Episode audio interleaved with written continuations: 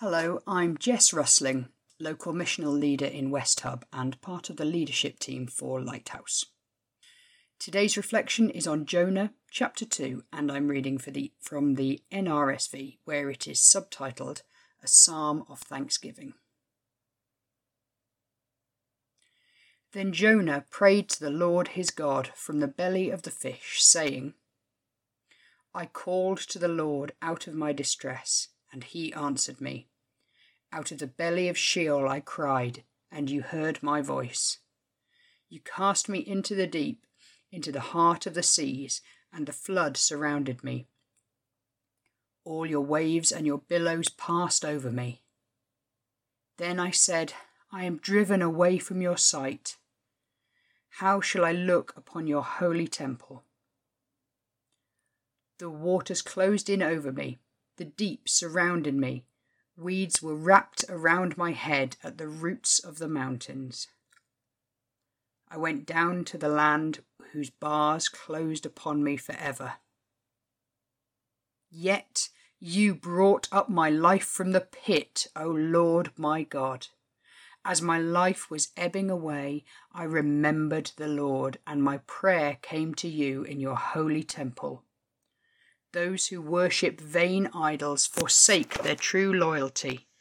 But I, with the voice of thanksgiving, will say to you, What I have vowed, I will pay. Deliverance belongs to the Lord. Then the Lord spoke to the fish, and it spewed Jonah out upon the dry land.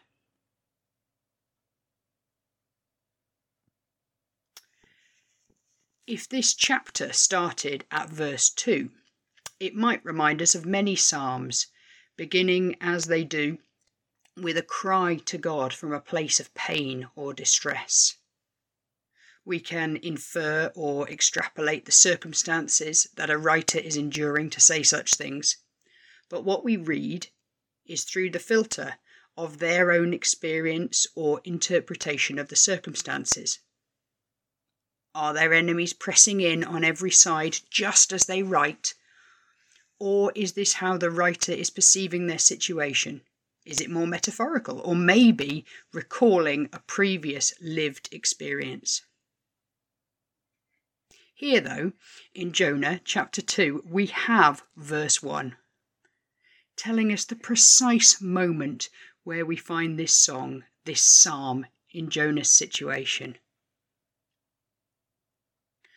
And what a situation!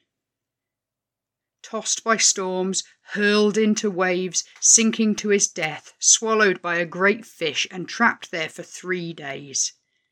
And yet, here in this psalm, Jonah is not crying out to a God he perceives as far away or separate from these challenges. This is not a lament, a shout of, How long, Lord? or a complaint to injustice. Why do you let me suffer while others prosper?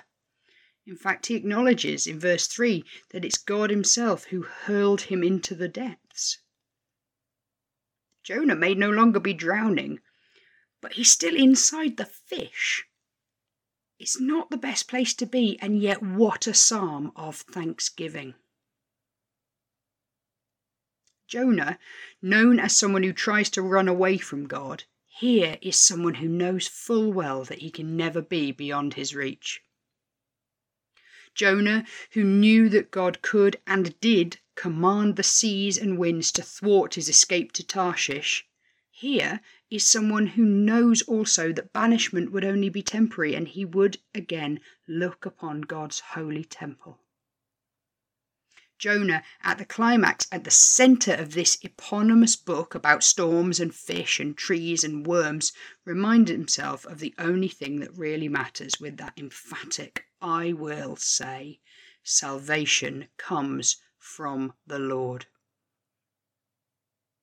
Jonah is in that fish, praying because God saw the circumstances in Nineveh, a wilderness that was not crying out to him, and chose in mercy to intervene.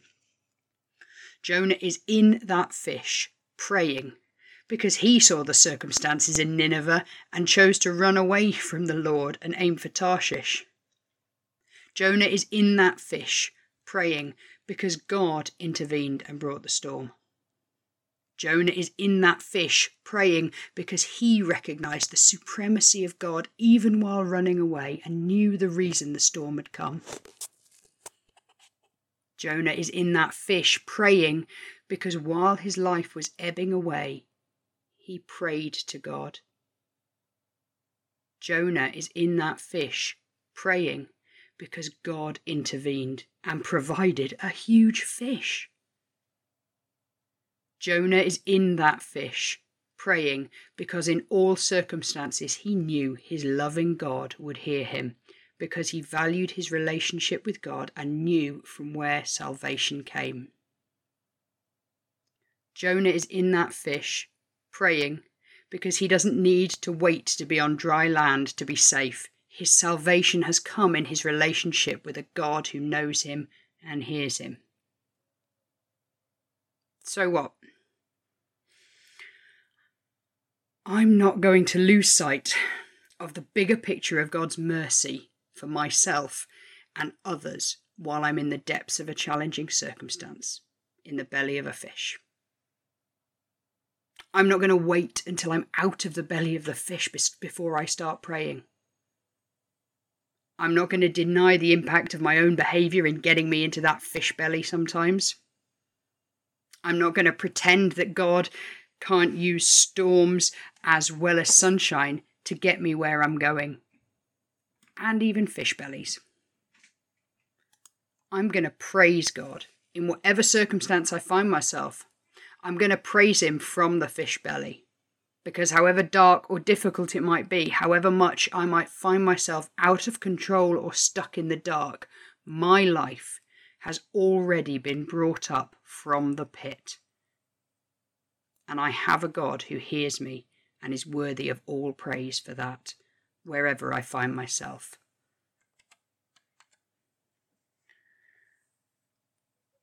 Let's pray.